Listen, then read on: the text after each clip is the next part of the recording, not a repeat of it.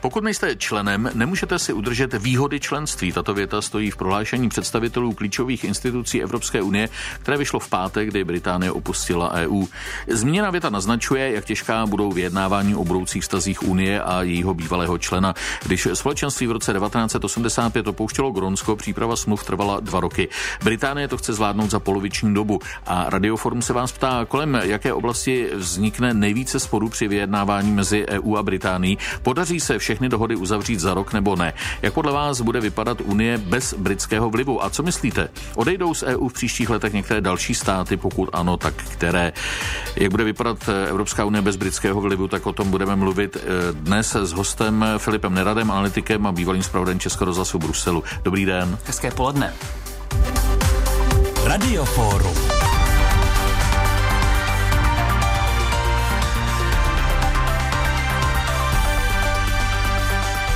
Připomenu číslo do studia 221 552 777. Psát můžete také na Twitter, Facebook a naší mobilní aplikaci. Eh, tak my jsme teď eh, vlastně během zpráv mluvili o tom, že sice to vypadá, že je na eh, vlastně dohadování jeden rok, což by byla šibeniční lhuta, ale to ve skutečnosti není plných 12 měsíců. Ne, není to 12 měsíců, je to ještě výrazně méně, protože teď Evropská komise dnes představila návrh mandátu pro evropské vyjednavače, který ale musí nejprve schválit členské země. A ty by to měly udělat 25. února tak, aby se nejpozději na začátku března mohlo začít vyjednávat. Takže eh, najednou máme už jenom 10 měsíců. Tu dohodu ale do konce roku je potřeba také schválit, pokud se jí podaří vůbec dosáhnout. A takže, aby to všechny ty evropské parlamenty stihly poschvalovat, tak by bylo ideální uzavřít někdy do října. A tady jsme najednou, řekněme, na nějakých sedmi měsících na to dohodnout se na dohodě, kterou Evropská unie unie třeba v případě Kanady dohodovala sedm let. Nenaznačuje to, že nakonec dojde přece jenom k onomu tvrdému Brexitu? Ta varianta je stále na eh, stole a opravdu k tomu může dojít. Druhou možností je, že pokud se nepodaří uzavřít nějakou tu ambiciozní dohodu o volném obchodu a o partnerství ve všech možných oblastech, jak o to obě strany chtějí usilovat, že se prostě dohodnou na některých základních dohodách, prostě jenom aby tady k tomu tvrdému Brexitu nedošlo a pak se ty další oblasti budou do, dojednávat eh, v dalších letech. Ale to uvidíme, řekněme, někdy v druhé polovině roku. Eh, zda se ta jednání budou nějak postup, eh, posunovat dopředu, nebo se zadrhnou už na začátku a opravdu už se bude jenom řešit, zda to bude ten tvrdý Brexit, nebo nějaká jaksi, lehčí varianta. Boris Johnson v dnešním chystaném projevu má oznámit, že Británie se v připravovaném, připravované obchodní dohodě s Evropskou uní nezaváže k dodržování unijních pravidel ohledně hospodářské soutěže, ekologie, sociálního zabezpečení nebo subvencí a pokud eh, na jejich dodržování bude Brusel trvat, přistoupí raději tedy na zavedení cel. Je to překvapivé vyjádření? Není to, to je poselství eh, domácím voličům. On ukazuje, že Evrop, Británie eh, získala zpátky svou suverenitu a chce si hájit eh, ta britská práva, britskou pozici, ale je to jako před každým vyjednáváním. Obě dvě strany eh, si staví své pozice a teď se bude jednat a jak už to tak bývá, od těch pozic se většinou nějakým způsobem ustupuje, je tam nějaký manévrovací prostor. Boris Johnson alespoň při tom vyjednávání o té rozlukové smlouvě nakonec Unii téměř ve všem ustoupil, takže nelze vyloučit, že nakonec jenom, aby Británie získala nějakou dohodu s Evropskou uní, eh, odstoupí od toho. Na počátku těch jednání ale velmi sebevědomě prohlašuje, že to neudělá a že bude trvat, eh, nebo že na ty evropské podmínky Británie nepřistoupí. No třeba list Daily Telegraph píše, že Johnson chce takto zatlačit na Evropskou unii, aby byla přístupnější dohodám. Pokud by to tak bylo, může s takovou taktikou uspět? Já se obávám, že nikoli eh, Evropská unie nebo ta 27. během těch vyjednávání o té rozvodové smlouvě jasně ukázala, že drží pohromadě a že Britům není ochotná příliš ustupovat. Takže a myslím, že se tady ten přístup eh, Unii osvědčil on a je si toho vědoma, takže že v tom bude chtít eh, pokračovat i při těchto vyjednávání. Takže ta vyjednávání budou tvrdá, obě dvě strany se budou navenek obvinovat právě z neústupnosti a ze snahy nějakým způsobem zablokovat tu dohodu, ale Prostě Unie je svazek 27 zemí a Británie je sama. A očekával bych, že nakonec, pokud dojde k nějakým ústupkům, tak ty větší budou znovu na straně Británie. Hmm. Proč vůbec Velká Británie tolik pospíchá s uzavřením smluv? Jak už jsme o tom mluvili, tak těch 11 měsíců teoreticky vezměme, že jsou k dispozici, je na vyjasnění vztahů dost málo.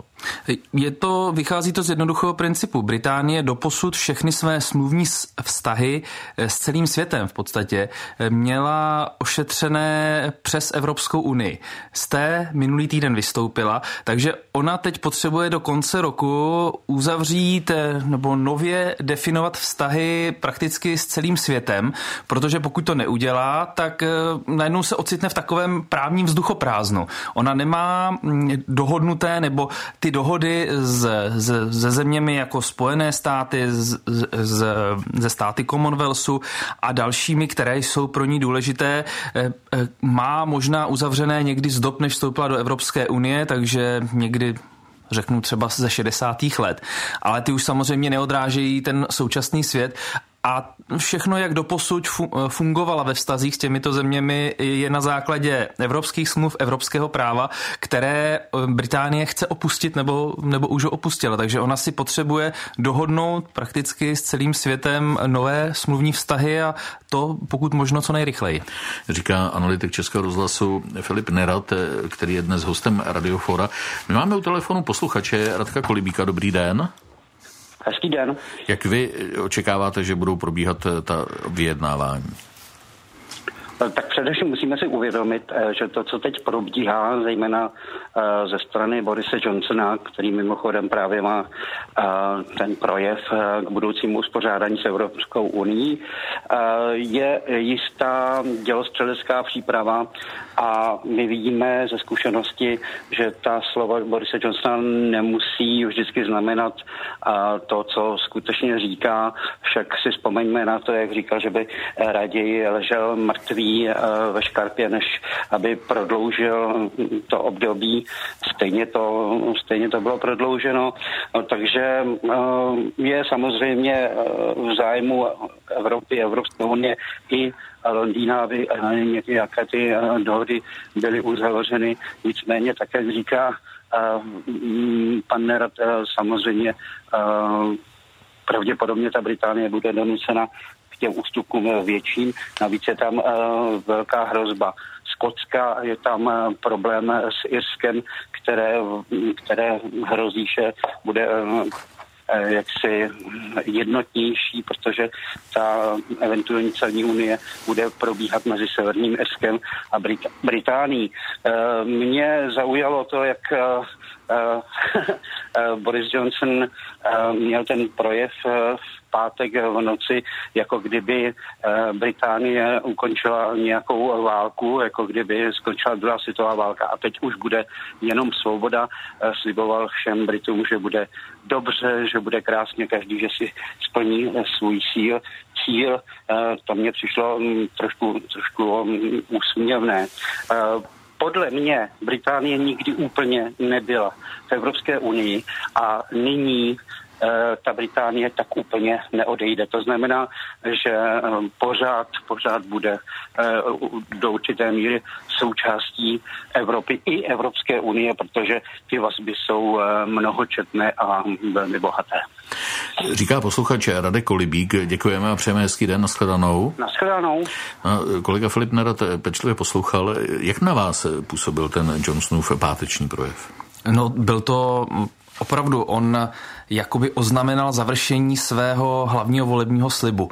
Pro něj to heslo Get Brexit done, dokončíme Brexit, to on na to vsadil svoji politickou kariéru, eh, slíbil to Britům, vyhrál s tím přesvědčivě volby a nezbývalo mu nic jiného, než to dodržet a jemu se to povedlo a to, co on oznámil, bylo to, my jsme dokončili Brexit a teď pro vás začínají nové světlé zítřky. Zda to budou opravdu světlé zítřky, jako on říkal, nový úsvit, to se teprve uvidí.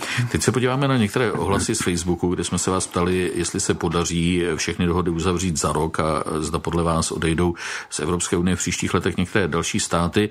Věra Vaňová píše, já doufám, že ano, ale to ukáže čas, jak si po odchodu Británie bude stát. Petr Brichta, to bude teď záležet na Británii. Pokud se jí bude dařit, tak ostatní státy uvidí, že to jde a žádný konec světa to není a začne se to drolit. Pokud se Británii nebude dařit, tak se to přibrzdí. Stanislav Gadomsky, EU by se měla vrátit do dřívější fáze. Evropský parlament je zbytečný a drahý. Vše, co potřebujeme, je direktorium státních vůdců, sjednocení technických norem a společná certifikace léčiv, šengenská smlouva a jednotná měna. Petr Sovič, Brexit nebo jeho pouhá hrozba měla být pro EU impulzem, aby se zreformovala, jinak odejdou další a všechny bez výjimky nás to přijde sakra draho. Ivan Števka, Unie potřebuje Británii, ne naopak. Británie si vyjedná s mezinárodními organizacemi své vlastní smlouvy, což už dlouho dělá. Určitě k tomu nepotřebuje bruselské úředníky. Je to jednoduché, neb kromě Bruselu to tak všichni chtějí a tak to i bude. A co se týče odchodu, tak mezi sebou obchodují firmy a ty to taky chtějí, protože to chtějí spotřebitelé. Tak jednoduché to je pro aktivní lidi na všech stranách. Jiří Dvořák, otázkou je, co bude dřív. Některá země odejde z EU nebo Velká Británie se vrátí zpět do EU. Já typuju druhou variantu, píše Jiří Dvořák. Věta Karásková, měli bychom se učit respektovat se, spolupracovat a vymezit kvalitní priority. Proč by v takovém relativně dobře vzdělaném společenství mělo být nepohodlně? Zatelefonujte nám svůj názor. 221 552 777. Přijímá linka do Radiofóra. 221 552 777.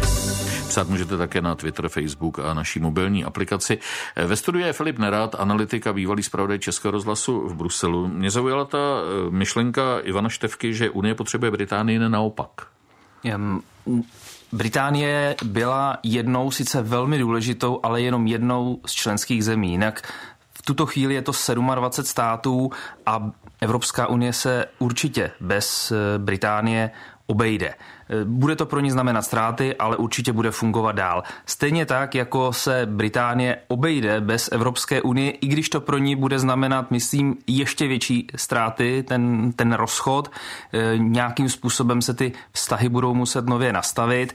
E, bude to bolestné pro obě strany, ale ono nějakým způsobem si to sedne. Ale není to tak, že by Evropská unie nemohla fungovat bez Velké Británie. Bude moct prostě teď nějakým způsobem ta jednání budou probíhat, bude tam asi nějaké trochu zlé krve ještě, při tom vyjednávání budou padat nějaká ostrá slova, prostě je to vyjednávání mezi dvěma strany, řekněme mezi dvěma bývalými manželi, takže e, i to vždycky přináší nějaké napětí, ale ono si to v budoucnu sedne, ty obě dvě strany budou spolu nějakým způsobem fungovat, protože budou muset, jsou kousek od sebe. Evrop, e, třeba Británie je e, velmi závislá na, na, na jaksi obchodu s službami a většina těch služeb míří právě do zemí Evropské unie, takže ona si nemůže úplně dovolit si ztratit tento trh. Pro Evropskou unii, pro členské státy je Británie také důležitým trhem ve spoustě komodit, takže nějakým způsobem se budou muset eh, nově spolu naučit kooperovat a žít vedle sebe. A ta myšlenka, kterou řekl posluchač Radek Kolibík, eh, že Velká Británie nikdy nebyla tak úplně členem eh, Evropské unie a ne zcela teď odchází. Ta první část je rozhodně pravda. Mentálně Britové nikdy nepatřili do toho jádra zároveň ale byli důležitou součástí takového toho politického fungování Unie, kde Británie jako velmoc, člen eh, Rady bezpečnosti OSN, vyvažovala eh, vliv nebo směřování, které by Unii chtěli dávat Francie s Německem, jako ty druhé dvě významné eh, velmoci v Evropské unii. Když Británie jakoby vyvažovala a říká se s oblibou, že ona tam nášla takový, takový racionální prvek do tady toho, do tady toho triumvirátu, to teď končí, takže teď eh, tam Francie a Německo nebudou mít tady toho přirozeného partnera, který by vyvažoval ten, ten, ten jejich vliv.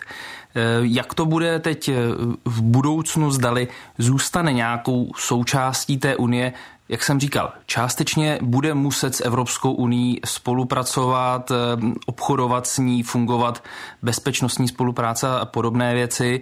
Zdali, nebo do jaké hloubky eh, to bude to, to se teprve uvidí. Do Radiofora můžete telefonovat na číslo 221 552 777. Teď je na lince Markéta Novotná. Dobrý den.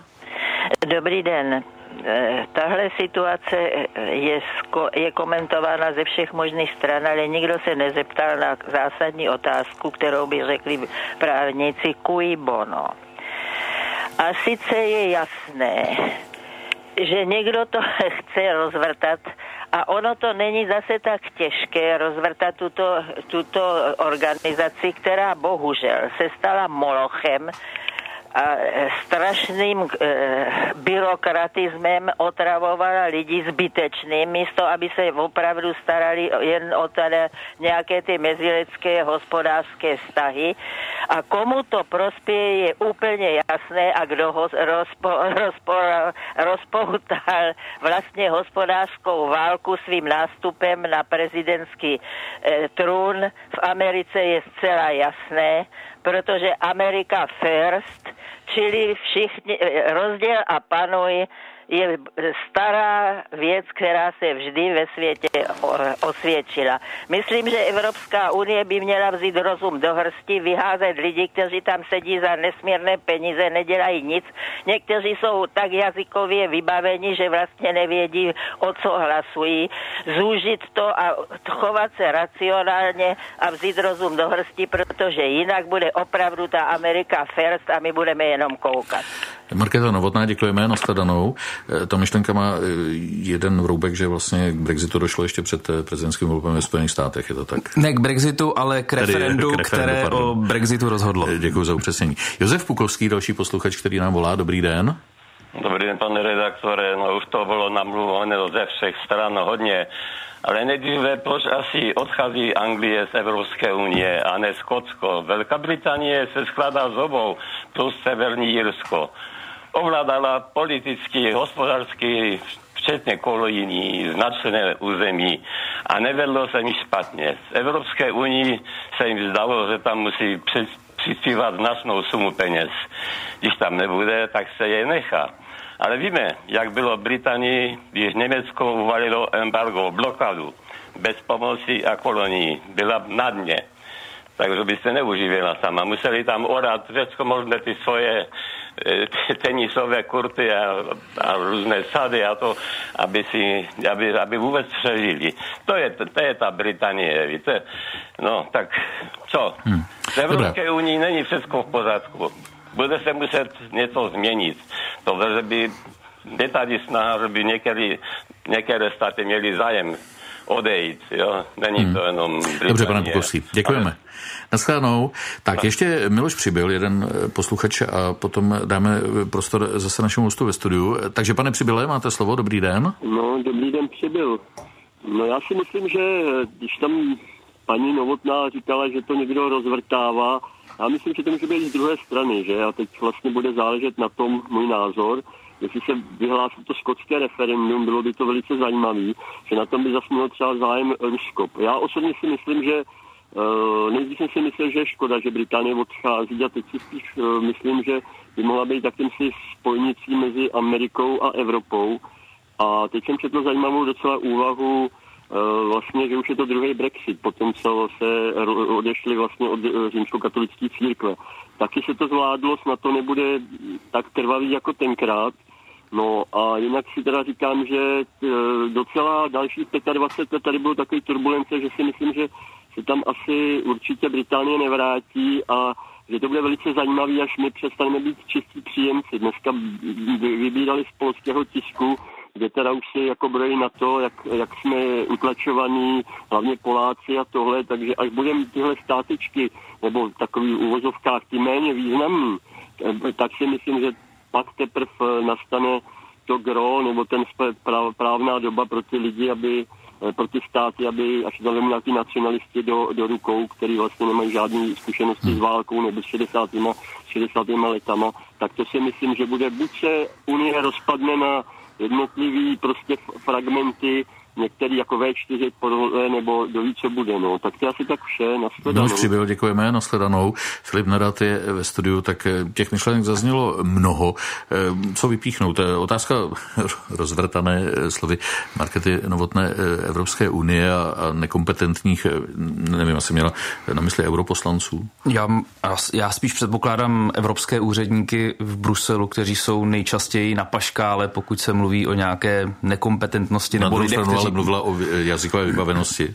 No, eh, neví, nevím, na co přesně paní Novotná eh, narážela. Evropská unie eh, nebo ten její aparát čelí samozřejmě dlouhodobě kritice. Oprávněně. Částečně je to, je to velký, složitý aparát.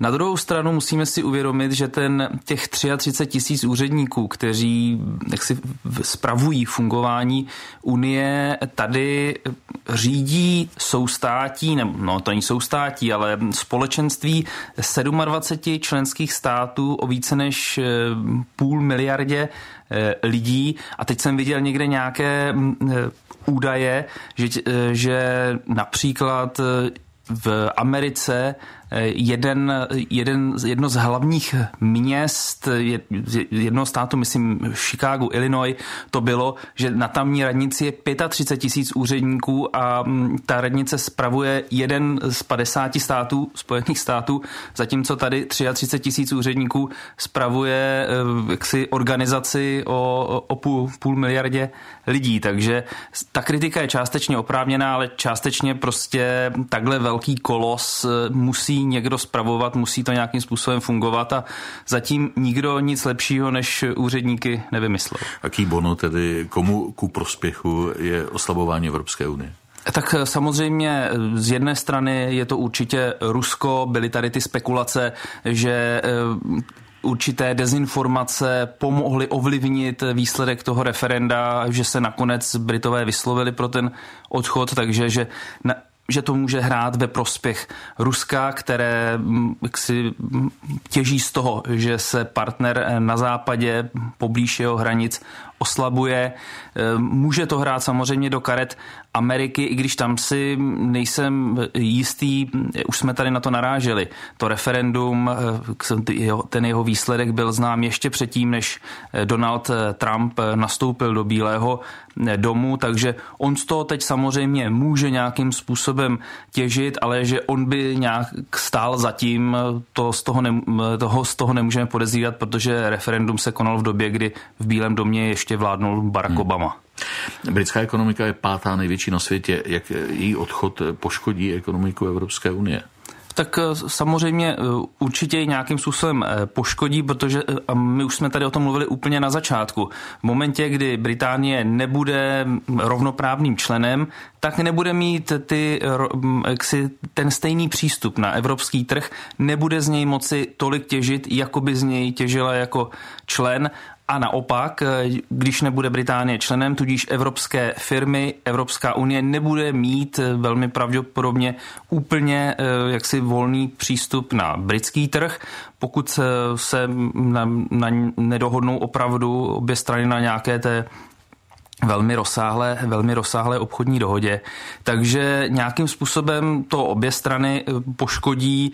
Ehm, opět eh, Evropská unie, jednotný trh je obrovským trhem, takže vypadne důležitý člen, ale bude to jeden člen, zatímco Británie ztratí přístup na 27 eh, různých trhů, takže ve finále by to asi měla být Británie, kterou to poškodí i z obchodního hlediska o něco víc než Evropskou unii.